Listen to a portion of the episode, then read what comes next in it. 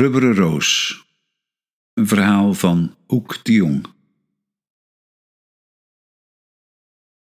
Lin had van een olifant gedroomd.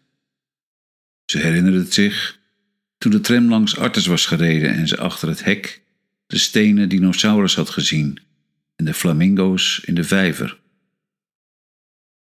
In de droom was ze naakt geweest in een diepgroen oerwoud. De olifant had zijn slurf om haar heen geslagen, haar opgetild en op zijn nek gezet. En ze was met hem uit rijden gegaan. Ze had een stokje in haar hand waarmee ze hem tikjes gaf en stuurde. Het duidelijkst herinnerde ze zich hoe de ruwe, eeltige huid van zijn slurf over haar buik was gegleden, over haar rug en onderlangs haar borsten. Hoe stevig zijn greep was, hoe ze erin hing. De lome schommeling van het olifantrijden had haar opgewonden. Waar haar schaambeen zijn huid raakte, was een donkere vlek ontstaan. Haar hele lijf was bedekt met glinsterende zweetdruppels. Voor Lin had zo'n droom geen geheimen, dacht ze. Ze verlangde naar een minnaar. Vier jaar had ze een vaste vriend gehad vanaf haar zeventiende. Maar het was verwaterd en opeens zagen ze elkaar niet meer. Lin vond hem een slap Janus, veel te lief. Toch miste ze hem bij vlagen. Ze dacht aan zijn gladde, harde borst, herinnerde zich hoe hij haar neukte en hoe ze tegen elkaar aan in bed lagen. De tram ratelde over het Rokin. Op de dam stapte ze uit en liep de nauwe sleuf van de nieuwe dijk in. De rolluiken voor de winkels waren nog gesloten. De straat was leeg en lag in de schaduw. Er was net gespoten, waterdamp steeg op van het asfalt. Lin liep midden over de straat op haar high heels en voelde zich rank. Voor de winkel moest ze nog tien minuten wachten. Ze drentelde heen en weer tot Anil verscheen, een vriendelijke Hindoestaan van een jaar of veertig. Zijn gitzwarte haar lag in natte kamstreken op zijn hoofd. Hij hurkte bij het rolluik, ervoor wakend dat zijn pantalon het asfalt niet raakte, en opende het slot. Ze rook zijn aftershave en nog iets dat hij door zijn haren smeerde.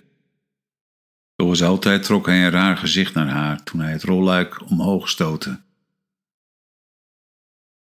De geur van leer kwam hen tegemoet.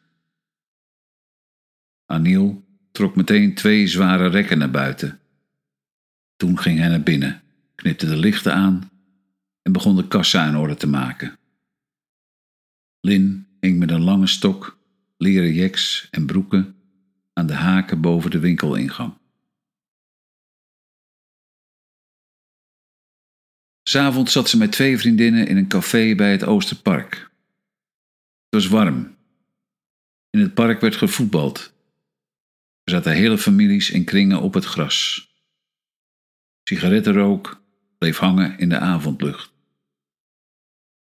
Ook toen de zon was ondergegaan en het tussen de bomen begon te schemeren, bleef het druk in het park. Lin wilde in het park zijn. Ze wilde er bevallig rondlopen. Totdat iemand zijn arm om haar middel sloeg, haar stevig vastpakte en meenam. Maar dat was een droom. Ze zat met haar vriendinnen voor het open raam van een café en verveelde zich, ook al liet ze het niet merken.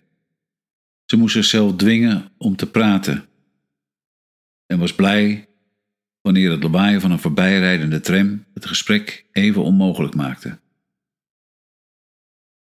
Om een uur of elf ging ze naar het toilet. Ze waste haar handen, ze borstelde haar haren en bekeek zichzelf onderwijl in de spiegel. Ze trok haar nauw sluitende broek een centimeter omhoog. Ze trok haar topje een centimeter omlaag over haar borsten en streek met een hand over haar blote navelstreek. Dromend stond ze voor de spiegel. Een oninteressant jong ding, dat ben je. Lin verstijfde en keek toen opzij. Hij stond bij de deurpost. Een man van een jaar of dertig. Donker, in een leren jek. En hij vertrok geen spier. Een oninteressant jong ding. Hij zei het langzaam, sarrend. Ze voelde zich als verlamd, leeg en weerloos. Hij trok een sigaret uit het pakje, bekeek haar terwijl hij hem opstak en liep weg. Het had misschien twintig seconden geduurd. De geluiden van het café drongen weer tot haar door. Lin had tien minuten nodig om zich te herstellen. In het café zag ze hem niet. Tegen haar vriendinnen zei ze dat ze zich niet goed voelde en ging weg. Het was donker geworden. In het park was niemand meer. Terwijl ze langs het hek liep, onder de roerloze bomen, begon ze te huilen. Aan de overkant zag ze een lege zijstraat en ze huilde nog harder. Toen ze langs het hele park gelopen was, huilde ze niet meer. Ze werd helder en ze werd kwaad. Eindelijk viel het haar in wat ze tegen die vent had moeten zeggen. O ja, vind je dat? Waarom kijk je dan naar me, klootzak? Maar ze was als verlamd geweest. Haastig liep ze door de Vrolijkstraat met zijn bomen en eindeloze rijen geparkeerde auto's. Her en der zaten nog mannen in hun hemd op de stoep te drinken. Het geluid van lege bierflessen die in een krats werden gezet, weerkaatste tegen de huizen. Honden scharrelden tussen de auto's. In donkere kamers zag ze starre gezichten, verlicht door verspringende televisiebeelden. Toen ze de huisdeur achter zich had dichtgetrokken, herademde ze en luisterde naar de stilte in het trappenhuis. Ze steunde haar knieën tegen een van de onderste traptreden, legde haar lijf tegen de trap, op de ruwe loper en snoof de vunzige lucht op die eraf kwam. Ze walgde ervan en bleef er toch aan ruiken, aan die vunzige loop, en besefte voor het eerst dat ze dit al veel vaker had gedaan. Een week later stond hij in de winkel. Haar hart sloeg over. Ze herkende hem meteen. Ze stond achter in de zaak en richtte haar ogen op Aniel, die bij de kassa zat en slaperig door de poort van jeks en broeken naar buiten staarde. De man liep vlak langs haar, terwijl ze als verstijfd met haar handen op haar rug stond. Keek haar aan met een uitdrukkingsloos gezicht en scheen haar niet te herkennen. Na enkele minuten was hij verdwenen. Aniel had hem waarschijnlijk niet eens opgemerkt. Een paar dagen later kwam hij weer. Aniel was een klant aan het helpen. Zij stond bij de kassa. Hij droeg een colbert en een zonnebril die hij afzette toen hij haar, na een paar verkennende bewegingen langs de rekken, vroeg hem te helpen. Ze hielp hem. Het absolute minimum. Geen woord, geen gebaar meer dan nodig was. Ze zweten. Hij paste vijf, zes, zeven jeks. Was zij een azelaar? Of wilde hij haar zo lang mogelijk bij zich houden? Ze zag zijn schouders, hard en mager onder zijn shirt. Ze zag dat hij lichtelijk kromme benen had. En ze zag zichzelf met hem in de spiegel, terwijl hij via de spiegel naar haar keek. De huid van zijn gezicht was glad en stond strak om zijn kaken en jukbeenderen. Wat haar het meest tegenstond, was zijn kleine, vormeloze neus. Hij kocht een zwart rundleren jek en liet haar zijn colbert in een draagtas stoppen. Ze durfde het nauwelijks aan te raken, maar vouwde het toch voor hem op, met sierlijke gebaren zelfs, alsof ze indruk op hem wilde maken. Toen ze om kwart over zes onder het al half gesloten rolluik doorwipte, blij dat het erop zat, stond de man haar op te wachten. Ze zag het te laat. Ze kon niet meer teruglopen naar Anil, die bovendien, zoals ze met een blik over haar schouder zag, in tegenovergestelde richting verdween. De man sprak haar aan. Hij hield haar staande en zei een paar zinnen die ze, van schrik, niet verstond. Toen gaf hij haar een langwerpige doos met een plastic venster. Onder het plastic lag iets dat ze aanzag voor een rubberen roos. Haar maag trok zich samen, maar ze glimlachte en zei: Nou, bedankt. Hij keek haar aan. Ze werd in hem gezogen, zoals ze in die vunzige traploper werd gezogen. Hij vroeg haar of ze zin had om morgenavond met hem te gaan stappen en ze zei: Oké. Toen ze thuis kwam was ze misselijk. De rubberen roos bleek een orchidee te zijn. De hele zaterdag was ze vastbesloten niet te gaan. Het was een loodzware dag. Maar om zeven uur stond ze toch onder de douche. Ze waste en feunde haar glanzend zwarte haar. Van haar gezicht maakte ze bijna een masker, donkerrode lippen, wit poeder op haar hoge jukbeenderen en haar ogen zo opgemaakt dat de schuine stand van haar oogleden werd geaccentueerd. Ze trok een jurk aan waarin ze wat ouder leek en op de een of andere manier wist ze dat dat voor hem niet hoefde. Dat ze voor hem niet ouder hoefde te lijken. Ze aarzelde. Ten slotte trok ze een broek aan met dreigtouwtjes op de heupen, een strak truitje en koos een jasje dat ze los over haar blote schouders zou leggen. Haar adem stokte voortdurend. Om acht uur belde ze een minder in trek zijnde vriendin om te vragen of ze mee uitging. Maar ze legde de hoorn neer voordat er was opgenomen. Om half negen zag ze hem in de grote brasserie aan de Amstel. Hij stond op en gaf haar een hand. Henri, zei hij. Lin. Ze wist meteen dat hij loog. En dat fascineerde haar. Dat hij loog over zijn naam. Terwijl hij drankjes haalde, keek ze om zich heen.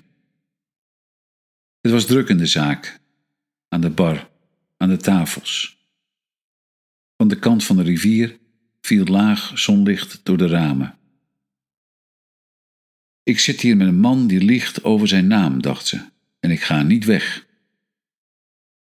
Toen ze hem vanuit haar ooghoeken zag terugkomen, begon ze zich koelte toe te wuiven met een menukaart. Het is warm, zei ze. Kan ik goed tegen.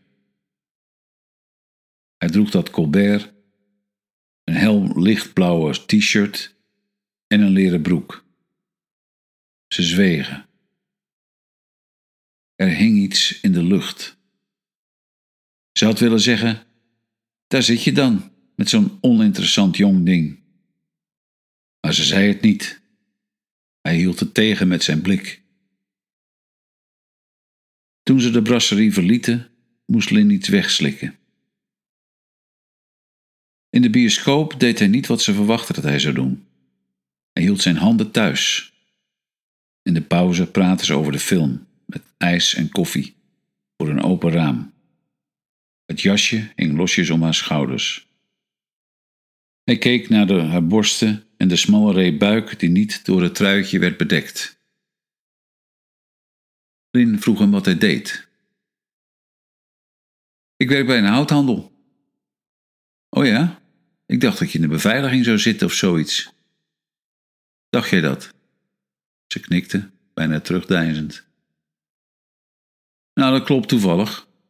Ik heb in de beveiliging gezeten. Maar nu zit ik even in de houthandel. Hij deed zijn best om het vaag te laten klinken. Lin wist niet meer wat te doen of te zeggen. Ze schoof een hand onder haar haren en wierp ze omhoog.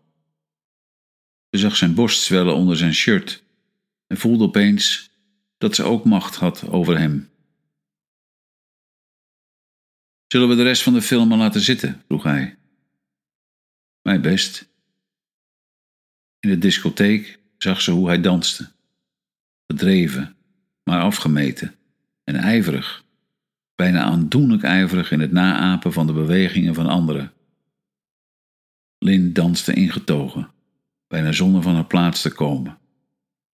Als een prinses, dacht ze. Op weg naar de uitgang, in het gedrang bij de portier, rook ze hem plotseling. Een zweetlucht die haar adem deed stokken. Een geur zo sterk als die van een paard, maar bitter, als van as en door regen gedoofd vuur. Het was een uur of twee. Ze stapte in zijn auto. Een gewone auto, zoals ze had vastgesteld. Langzaam reden ze door de stad om bij te komen, de raampjes open, elk een onderarm op het portier. Ze zeiden niets.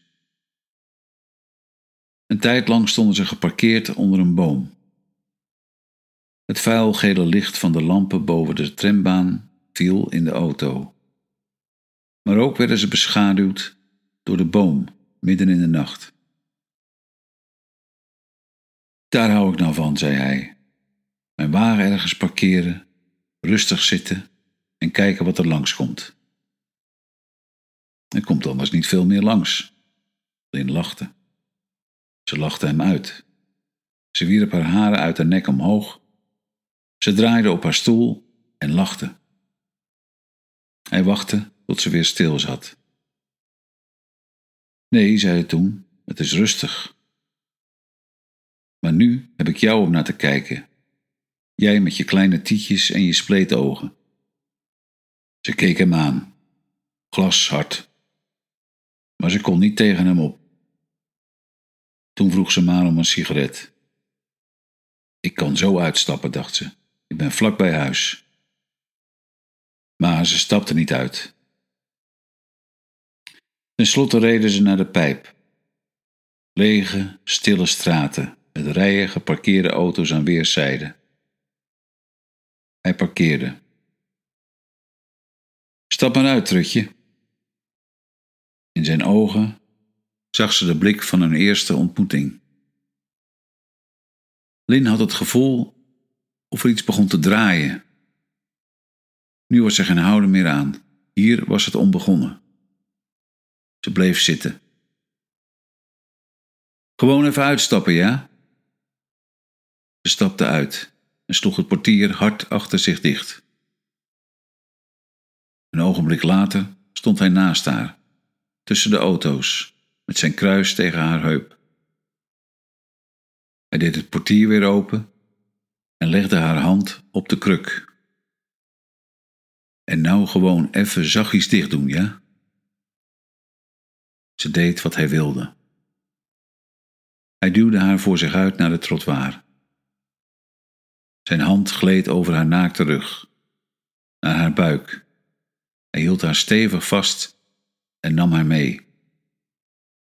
Lin hoorde haar hakken tikken in de stille straat en het was of ze zich vastklampte aan het geluid van haar hakken.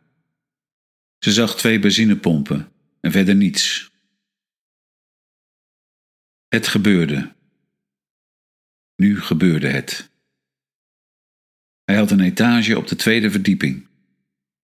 Hij sliep in de voorkamer aan de straat. Het was er rommelig. Hij liet het donker.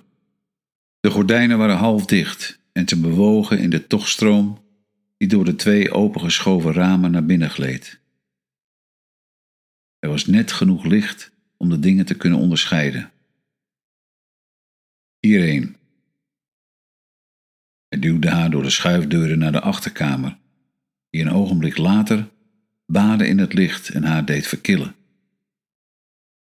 Rubber op de vloer, grote spiegels met vergulde lijsten aan de wanden, een wit leren bankstel op een berbertapijt. Voor de bank, op het glazen bovenblad van de salontafel, lag een doos, langwerpig, met een plastic venster. De doos scheen hem een ogenblik in verwarring te brengen. Hij legde hem op de televisie. Ik hou toch zo van orchideeën, zei hij, brutaal. Lin zat op de bank, rechtop, koel leer onder haar handen. Hij schonk whisky over de ijsklonten in twee kolossale glazen. Precies de glazen waaruit je op een wit leren bank behoorde te drinken. Hij gloeide, donker, strak. Zodra ze naar hem keek, werd ze in hem gezogen. Hij trok zijn colbert uit, zijn schoenen en zijn sokken. Ze durfde niet naar zijn voeten te kijken, alsof die haar vreselijke dingen zouden vertellen. Hij kwam naast haar zitten. Ik hou van kleine tietjes, legde hij uit. Met zijn duim streek hij nieuwsgierig over haar oogleden. Ben je een volbloed Chinees? Ze schudde haar hoofd. Bij elke ademtocht rook ze nu zijn lichaamsgeur. Bitter, als van as en gedoofd vuur. Hij neukte haar op het bed. Lin huilde om de dingen die hij tegen haar had gezegd. Haar gezicht werd nat van tranen. Dat scheen hem op te winden. Zijn pik werd harder, hij stootte dieper. Later nam hij haar nog een keer op de bank, nadat hij een handdoek onder haar had gelegd om te voorkomen dat het leer vuil zou worden. Toen hij haar naar huis bracht, begon het licht te worden. Ze liet zich met een smoes afzetten bij het Oosterpark. Hij draaide op het kruispunt en reed weg zonder nog naar haar te kijken, licht gebogen over het stuur, alsof hij plotseling niet goed zag. Lin sliep lang, onrustig, woelend in haar dromen, en ze voelde zich ellendig toen ze wakker werd. De muziek ging hard aan. Tegen het eind van de middag leek het leven zijn gewone gang te hernemen. Ze maakte iets te eten ze belde haar moeder, ze belde een vriendin en ze hoorde de vertrouwde geluiden van de straat.